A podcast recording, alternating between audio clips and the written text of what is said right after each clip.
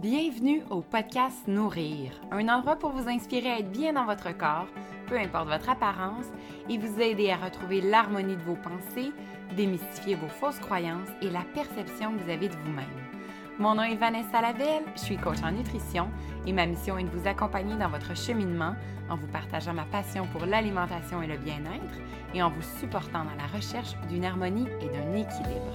Je vous partagerai du contenu sur l'alimentation et votre relation avec celle-ci afin d'avoir un esprit plus équilibré et retrouver un réel amour de soi, pas à pas, avec bienveillance et confiance, et vous reconnecter à qui vous êtes. Laissez-vous guider par des parcours inspirants qui vous apporteront des réflexions pour comprendre votre propre histoire et enfin vous aimer radicalement. Merci d'être présent et bonne écoute! Premier épisode de l'année du podcast Nourrir. Bienvenue! Je suis vraiment, vraiment contente de vous retrouver. Je me demandais quel épisode j'allais faire. Je voulais faire un épisode solo pour commencer l'année.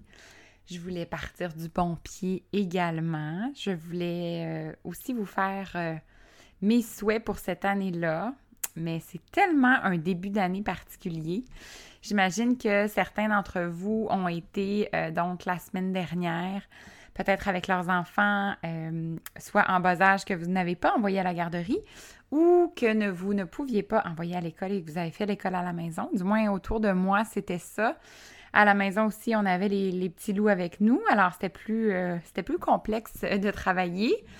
Et là, cette semaine, on reprend un peu de normalité malgré notre confinement et tout ce qui nous euh, amène à mon Dieu à se à faire preuve de résilience, à faire preuve d'ouverture d'esprit. Puis moi, j'ai aussi une espèce de lâcher prise pour ne pas trop m'en faire avec ça.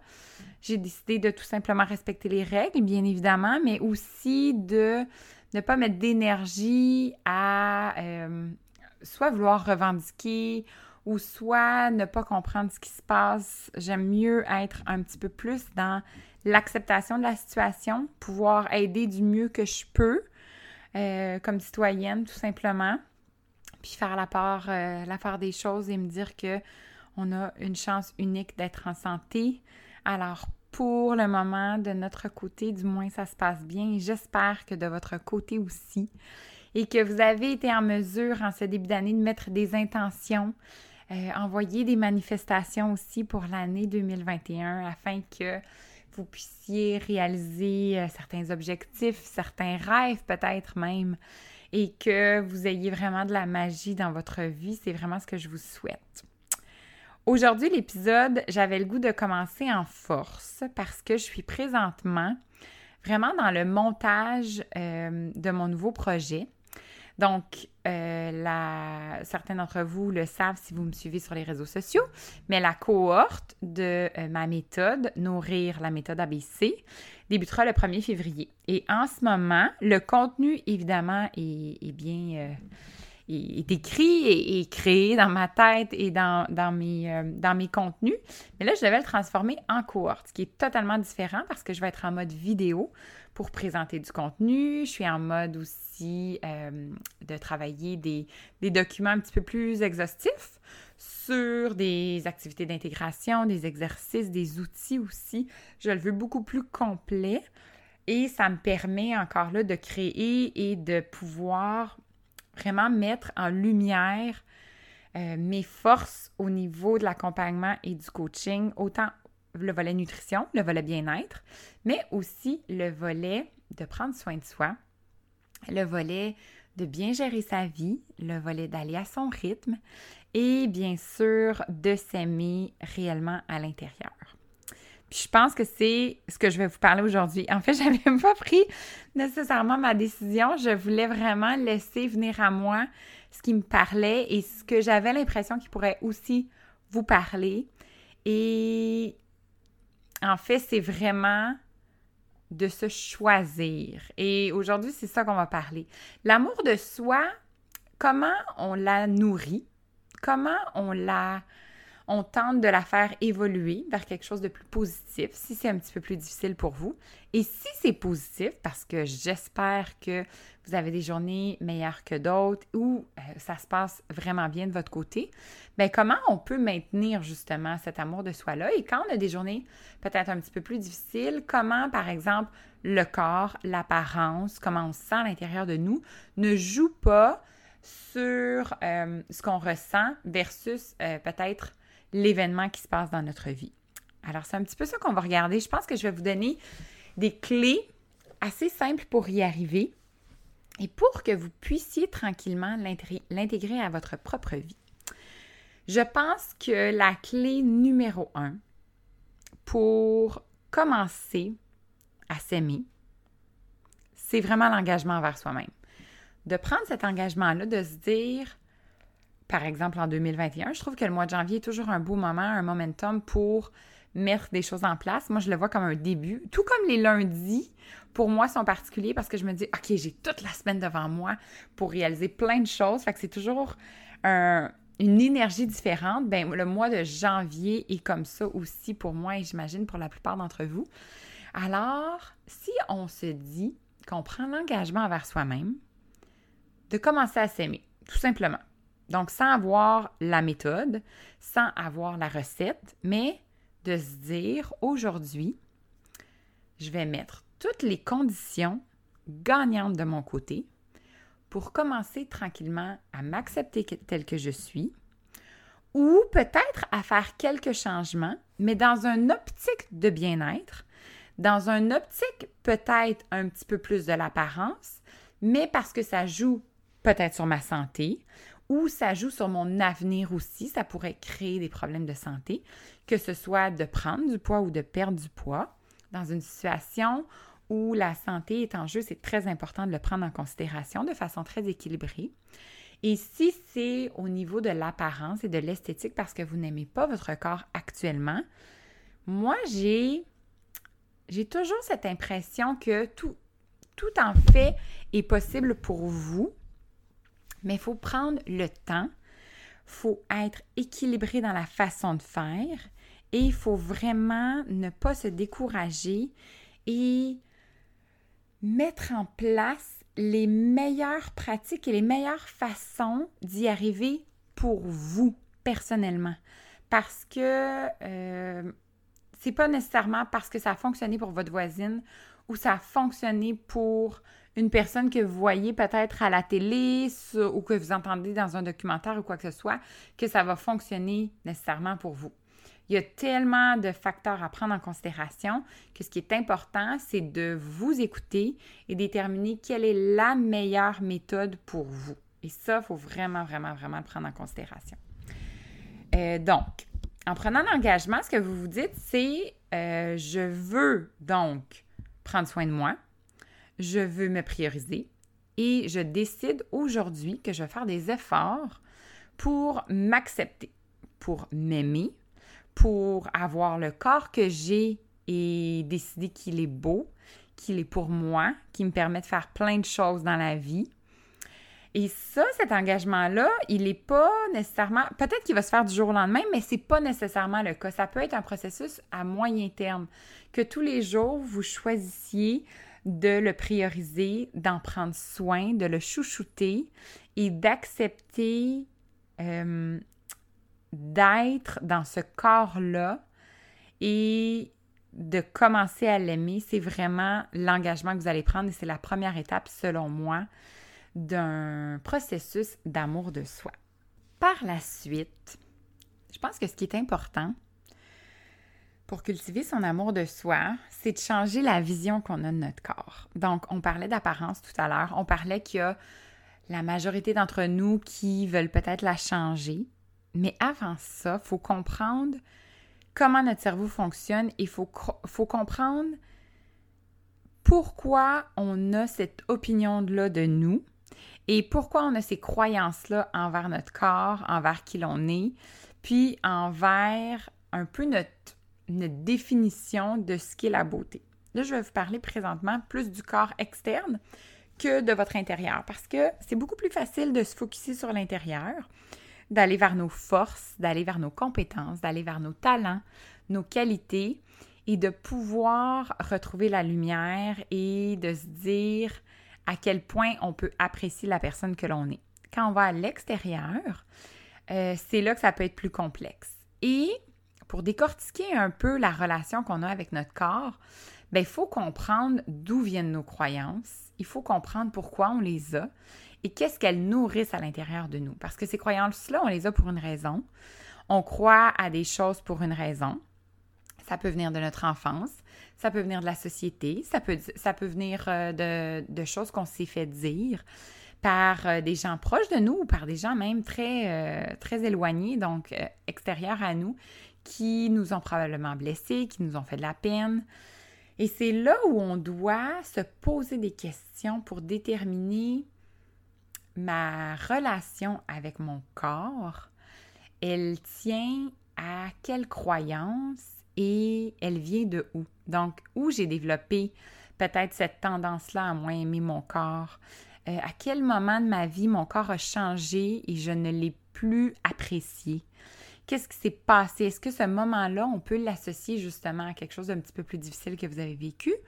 Ou ça peut être quelque chose de beau que vous avez vécu, mais que la vie par la suite a eu un rythme effréné et vous n'avez pas pris le temps de vous rasseoir avec vous-même et, comme on le disait au début, de prendre l'engagement de prendre soin de vous et d'aimer votre corps et en prendre soin.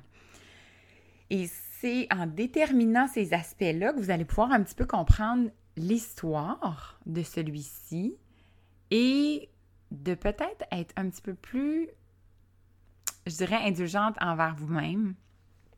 Je donne souvent l'exemple de, de marques, euh, soit de marques, euh, ça peut être euh, de la cellulite, ça peut être des vergetures, ça peut être des varices. Ces marques-là, souvent sur notre corps, principalement des corps de femmes, peuvent avoir des liens avec des événements de vie. Euh, ça peut être des grossesses, ça peut être des prises de poids, ça peut être des pertes de poids, ça peut être des activités physiques aussi qui ont créé ces marques-là.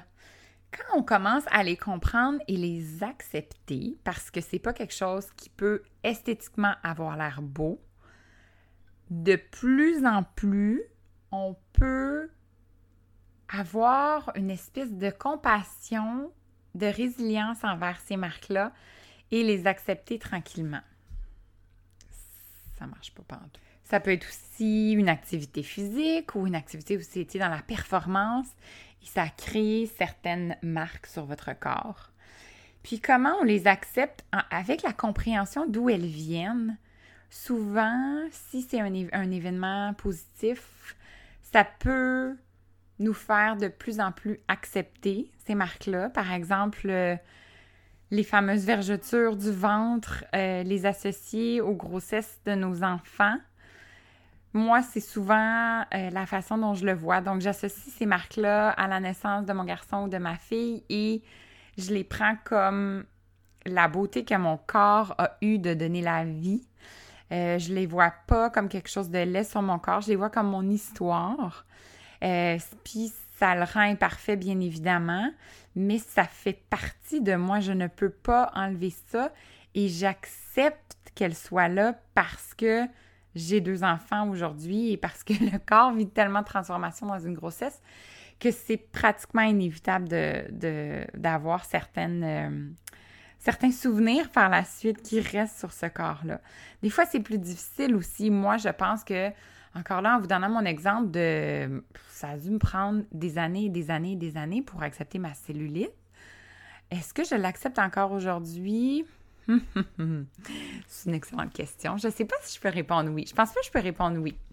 Je pense pas qu'en me regardant dans le miroir, je peux dire que j'accepte la cellulite que j'ai sur mon corps, mais elle me dérange de moins en moins. Et je pense que le processus est en branle, il fonctionne. Et ça, ça, me permet de ne plus. Euh, c'est pas la première chose que je vois en fait en me regardant.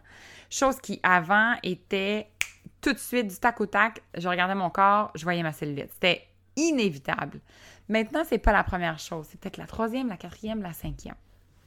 Fait c'est un processus qui prend du temps, mais le fait de nommer les choses, le fait de le dire, de le comprendre, ça nous permet par la suite de pouvoir transformer ce qu'on croyait, les, les discours qu'on pouvait avoir et les rendre beaucoup plus doux à notre égard et aussi les messages qu'on s'envoie peuvent être beaucoup plus bienveillants et on peut à ce moment-là faire beaucoup plus attention à nous.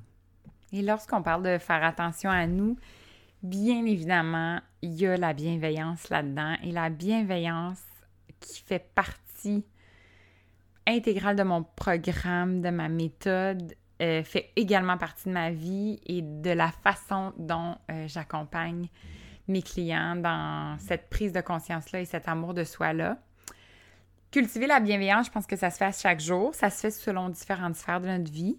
Mais le fait de le travailler pour soi, qu'est-ce que ça veut dire en fait? Ma propre définition à moi, c'est vraiment de se regarder avec une forme de compassion, je pense, oui. Oui, c'est de la compassion, mais pour bâtir notre confiance en soi, pour bâtir notre estime de soi aussi. C'est de se respecter et de vraiment écouter ce qu'on a besoin à l'intérieur de nous, autant notre corps qui nous parle, notre cœur qui nous parle, notre tête qui nous parle, mais de tenter le plus possible d'être à l'écoute de ce qu'on reçoit, de notre intuition aussi, bien évidemment, puis de nos émotions, nos besoins, puis de se respecter là-dedans. Puis dans le respect, bien, il y a évidemment aussi les limites. Donc, d'accepter qu'on a des limites, d'accepter qu'on n'est pas parfait, d'accepter qu'on a le droit de dire non de temps en temps, puis de se traiter vraiment comme... Le meilleur exemple, c'est toujours de se traiter comme si on était sa meilleure amie. Parce que sa meilleure amie, on la traite comme une personne qu'on adore, qu'on veut chouchouter, qu'on veut prendre soin, mais on ne se fait pas le même soin à nous-mêmes. On ne se traite pas de la même façon. Et pourtant, on devrait être encore plus importante, ou du moins égale à sa meilleure amie. Alors pourquoi on ne le fait pas de la même façon? Et c'est là où on se pose les questions et on se dit, mais si ce matin, je pensais à ma meilleure amie, et je me traitais de cette façon-là. Donc, si je me dis, si vous prenez l'exemple que votre meilleur ami vous dit Ah, je me trouve laide aujourd'hui, qu'est-ce que vous lui diriez? Et pourquoi ne pas vous le dire à vous? C'est tellement simple, c'est vraiment une technique qui, remonte, euh, mon Dieu, ça doit faire des années des années des années, mais c'est pas quelque chose qui est inné, qu'on fait naturellement. Que c'est de vous autoriser à vous donner ce pouvoir-là d'amour de soi même encore là, comme je le dis souvent, si vous n'y croyez pas, envoyez-vous ces messages-là et tentez d'être votre priorité pour vous sentir bien.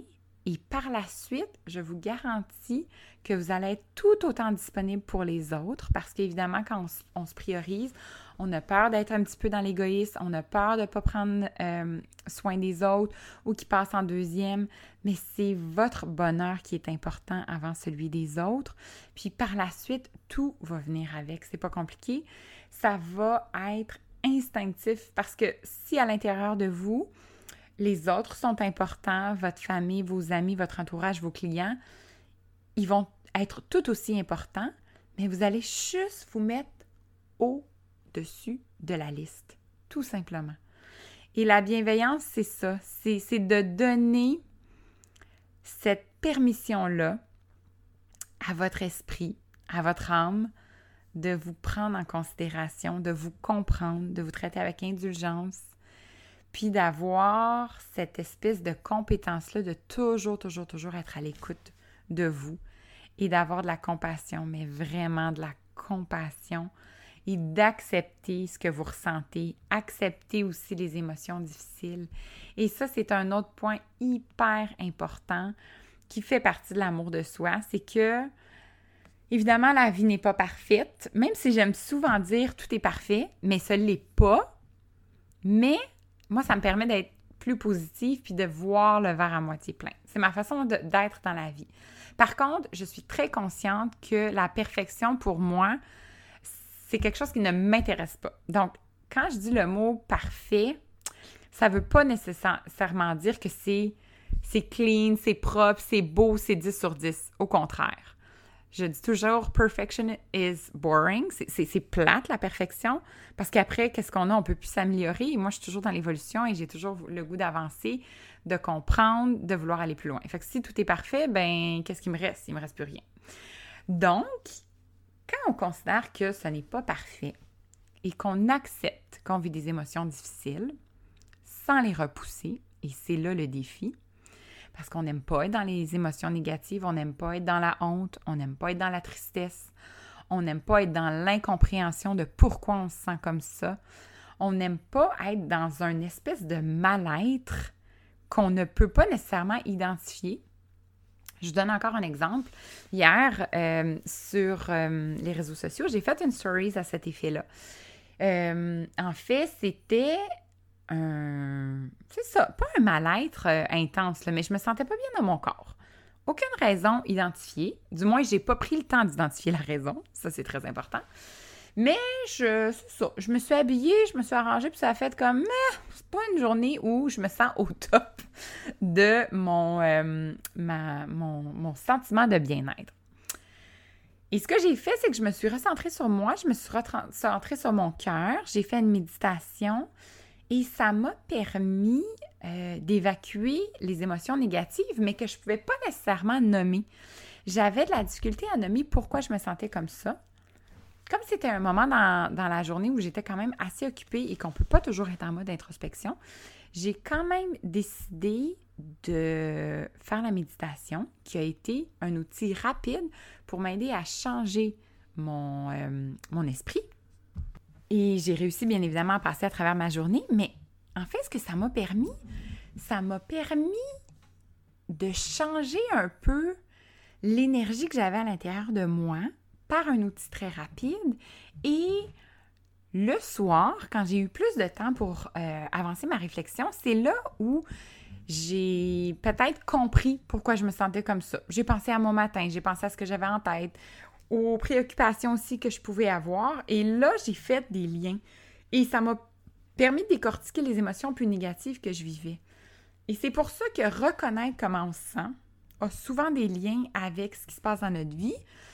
Et souvent, on les associe à notre corps parce que c'est la chose facile à faire. Donc, si on a une préoccupation X, ça peut avoir un lien avec quelqu'un aussi. La façon plus facile, en fait, d'exprimer cette émotion-là, c'est peut-être d'aller vers le corps, et plutôt que de vraiment ressentir l'émotion difficile, ben on va peut-être se taper sur la tête et se dire qu'on n'aime pas notre corps, qu'on se sent pas bien dans notre corps. Et l'idée derrière ça, c'est vraiment de pouvoir ressentir tranquillement de plus en plus nos émotions, qu'elles soient positives ou négatives. Positives, c'est beaucoup plus facile, mais quand elles sont négatives, est-ce qu'on est capable de comment dire, de les métaboliser si on veut? Est-ce qu'on est capable de faire bouger cette énergie-là qui est plus négative pour rapidement la sortir de nous, non pas parce qu'on ne veut pas traiter l'émotion et on ne veut pas la comprendre, mais pour faire bouger l'énergie. Euh, en méditation, on respire dans l'émotion pour vraiment s'assurer qu'elle puisse, puisse bouger à l'intérieur de nous et dans une ultime réussite, s'en aller de notre corps finalement. Et c'est ça qu'on espère, mais il faut aussi la comprendre par la suite et savoir bien, pourquoi je me sentais comme ça et la prochaine fois, comment je pourrais me sentir autrement. C'est une autre euh, façon assez euh, simple de le faire, mais ça prend beaucoup de pratique, bien évidemment, pour faire que cette émotion-là soit beaucoup plus douce à l'intérieur de nous. Je parle souvent de, je parle souvent de douceur, je parle souvent d'être euh, en harmonie avec son corps. Puis je pense que cette responsabilité-là, elle nous appartient. Il ne faut pas attendre après quelqu'un. Il ne faut pas attendre après les compliments nécessairement. Si on en a, tant mieux. On doit les prendre, on doit les accepter, on doit les garder dans notre cœur. Mais notre responsabilité de notre amour, notre self-love, il est important et il nous appartient. Et ça, c'est important de le... Ça fait trois fois que je dis important, je pense que c'est l'est, mais c'est... C'est, euh, c'est primordial, en fait, de, de savoir que c'est notre responsabilité et de, de prendre cette responsabilité-là, c'est de se dire comment je fais pour le cultiver et est-ce que je peux mettre des pratiques en place? Est-ce que je peux faire en sorte que si j'ai une journée plus difficile avec mon corps, si j'ai une, semaine plus difficile, si je commence l'année en me disant, par exemple, euh, je veux bien manger, je veux faire un régime, je veux perdre du poids, je veux faire de l'exercice, le classique de janvier, euh, est-ce que je le fais pour les bonnes raisons? De un. De deux, est-ce que je peux avoir d'autres pratiques qui vont faire en sorte que je vais prendre soin de moi, que je vais prendre soin de mon corps et que je vais démontrer de la bienveillance sans être dans un mode de restriction, sans être dans un mode euh, peut-être d'une activité qui ne vous plaît pas ou de ne pas faire du sport pour les bonnes raisons. Et à ce moment-là, de choisir, de se faire une liste vraiment de choses qui vous font du bien, qui vous rendent heureux et qui créent un sentiment de bien-être et de bonheur et d'amour à l'intérieur de vous. Ça peut être quelque chose de super simple, puis ça peut avoir un lien aussi avec les gens autour de vous. Ça peut avoir un lien avec votre travail, avec euh, des activités que vous pouvez faire. Souvent, on parle beaucoup aussi de créativité. La créativité nous permet euh, d'être bien à l'intérieur. Et c'est là où vous allez cultiver de plus en plus cet amour-là parce que vous allez vous prioriser et vous allez faire des choses qui vous font du bien. Et ça, je pense que ça va aussi augmenter votre bienveillance, ça va vous permettre d'être proche de vos émotions. Et par le fait même, vous allez avoir une énergie beaucoup plus positive, vous allez ressentir aussi euh, que les les choses autour de vous vont peut-être être un petit peu plus simples aussi. Ça va moins paraître des montagnes, ça va moins être difficile parce que ce bien-être intérieur-là va s'installer. Et souvent, ce que je me rends compte, c'est qu'on ne met pas la faute sur le fait qu'on n'aime pas notre corps dans tout ce qui est euh, sphère de bonheur. Donc, on va parler, euh, par exemple, si on prend une route de vie classique, on va parler de santé, on va parler de travail, on va parler de finances, on va parler de famille, on va parler d'amitié, de développement personnel, mais jamais on se, on se met à penser à l'amour que l'on a pour nous. Si on y pense, on va probablement penser beaucoup à l'intérieur, puis quand on vient vers l'extérieur, on fait est-ce que je veux aller là? Est-ce que j'ai envie d'aller là où je passe par-dessus? Puis, ben, je sais que ça soit pas nécessairement trop important, mais je vais essayer de me restreindre, je vais essayer de ne pas manger de gras, je vais essayer de faire beaucoup de sport, je vais essayer, je vais essayer, je vais essayer. Quand on s'y attaque, puis on se dit, là, c'est un moment pour moi, une année pour moi, pour faire une progression vers un amour de soi plus grand, c'est là où on prend en charge, c'est là où on prend cet fameux engagement que je parlais au début et qu'on se permet de regarder les choses en face. Ça peut être dur, je ne vous dis pas que c'est facile, c'est pour ça que j'accompagne les gens, pour que ça, ça soit un petit peu plus facile et qu'il y ait des outils et une façon de se comprendre qui soit plus facile et plus douce. Mais vous pouvez très bien le faire par vous-même. Ça prend beaucoup d'introspection. Ça prend du courage aussi parce que se regarder et se dire qu'on fait cette démarche-là pour nous et pour être encore mieux, c'est très courageux. Et moi, si aujourd'hui vous prenez cet engagement-là, eh bien, je vous applaudis, je vous félicite, je suis avec vous euh, parce que ça, moi, ça me, ça me rend vraiment heureuse de savoir que vous prenez cet engagement-là envers vous-même. Et prenez votre courage à deux mains. Je sais que vous pouvez le faire. Je sais que vous êtes capable. Et si vous sentez qu'il vous manque peut-être quelques cordes à votre arc, c'est là où vous pouvez faire appel, évidemment, à euh, des services euh, de coaching. Ça peut être, il y a différentes formes de services, il y a des, des, façons de faire différentes. Ça peut des fois être un psychologue aussi parce que on va plus dans euh, les émotions, dans, dans, notre passé, dans ce que, ce que vous avez vécu. Mais du côté de tout ce qui est prise de conscience et, et de compréhension de où vous venez et où vous vous en allez, et comment développer cet amour de soi-là, ça me fera vraiment plaisir de vous accompagner si vous choisissez que je suis la personne pour ce faire. Moi, je pense que on magnétise les gens qui euh, ressentent l'énergie dont on a besoin. Et moi, je fonctionne beaucoup comme ça euh, avec les gens qui me coachent, avec les gens qui sont autour de moi et qui me font évoluer. Alors, j'espère que ce sera la même chose pour vous. Donc, c'était un épisode, sincèrement, un petit peu décousu. Je voulais faire un court épisode, alors je vais vous laisser quand même rapidement là-dessus. Et je vous dis vraiment, je pense que c'est le titre que je vais donner. À Go, on commence à s'aimer. Puis on se dit Go, en ce moment, on commence à s'aimer tranquillement, on met les choses en place dans la non-performance. Ne soyez, mettez pas la performance là-dedans. Soyez douce envers vous-même. Prenez le temps de le faire. Prenez, euh, ayez de la patience. Euh, soyez accompagné de gens qui vous aiment, de gens qui vous respectent, de gens qui vont vous supporter. Et je vous promets, oui, je vous fais la promesse que si vous y allez avec douceur, vous allez vous y arriver. Et j'ai confiance en vous, sachez-le.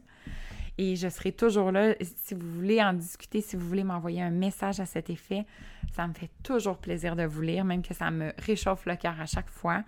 Et je vous dis, continuez sur cette, voie-là, ce chemin-là, et vous allez vous y arriver. Je vous en fais la parole d'honneur de euh, ma propre expérience à moi et du cheminement que je suis toujours en train de faire. J'ai toujours mon chemin, j'ai toujours ma voie, puis je le, poursuis. Puis des fois, il y a des entrailles, mais en général, j'essaie de poursuivre une voie qui va me mener vers un, bonheur et un apaisement d'un amour de, de moi, de mon corps, de ma personne, de plus en plus grand, mais qui va grandir, j'imagine, jusqu'à mon Dieu, jusqu'à la fin de ma vie, puis il y aura des hauts et des bas, et c'est très, très correct comme ça. J'allais dire, c'est très parfait, et ça, ça vous démontre ma définition du parfait. C'est le parfait n'étant pas parfait, et c'est ça que j'aime, c'est ça la beauté. Merci d'avoir été à l'écoute. Je vous souhaite tellement une belle journée ou soirée où que vous soyez. Vous êtes en train de cuisiner dans votre auto, vous êtes simplement dans un moment de détente. Je vous remercie euh, d'être à l'écoute. Écrivez-moi si vous avez envie d'avoir des sujets différents cette année, si vous avez des invités en tête aussi, je suis en train de faire euh, un peu mon planning pour euh, l'année pour le podcast Nourrir. Alors, euh, inspirez-moi et n'hésitez surtout pas à m'écrire. Ça me fait toujours, toujours grand plaisir de vous lire. Je vous souhaite simplement de continuer votre journée dans la bienveillance. Merci. C'est ce qui conclut cet épisode de podcast. Si vous avez apprécié le contenu et que le cœur vous en dit, n'hésitez pas à aller mettre un commentaire ou des étoiles afin que de plus en plus de gens puissent découvrir le podcast Nourrir. Je vous souhaite de poursuivre votre journée avec beaucoup de douceur et vous remercie de votre écoute. À très bientôt!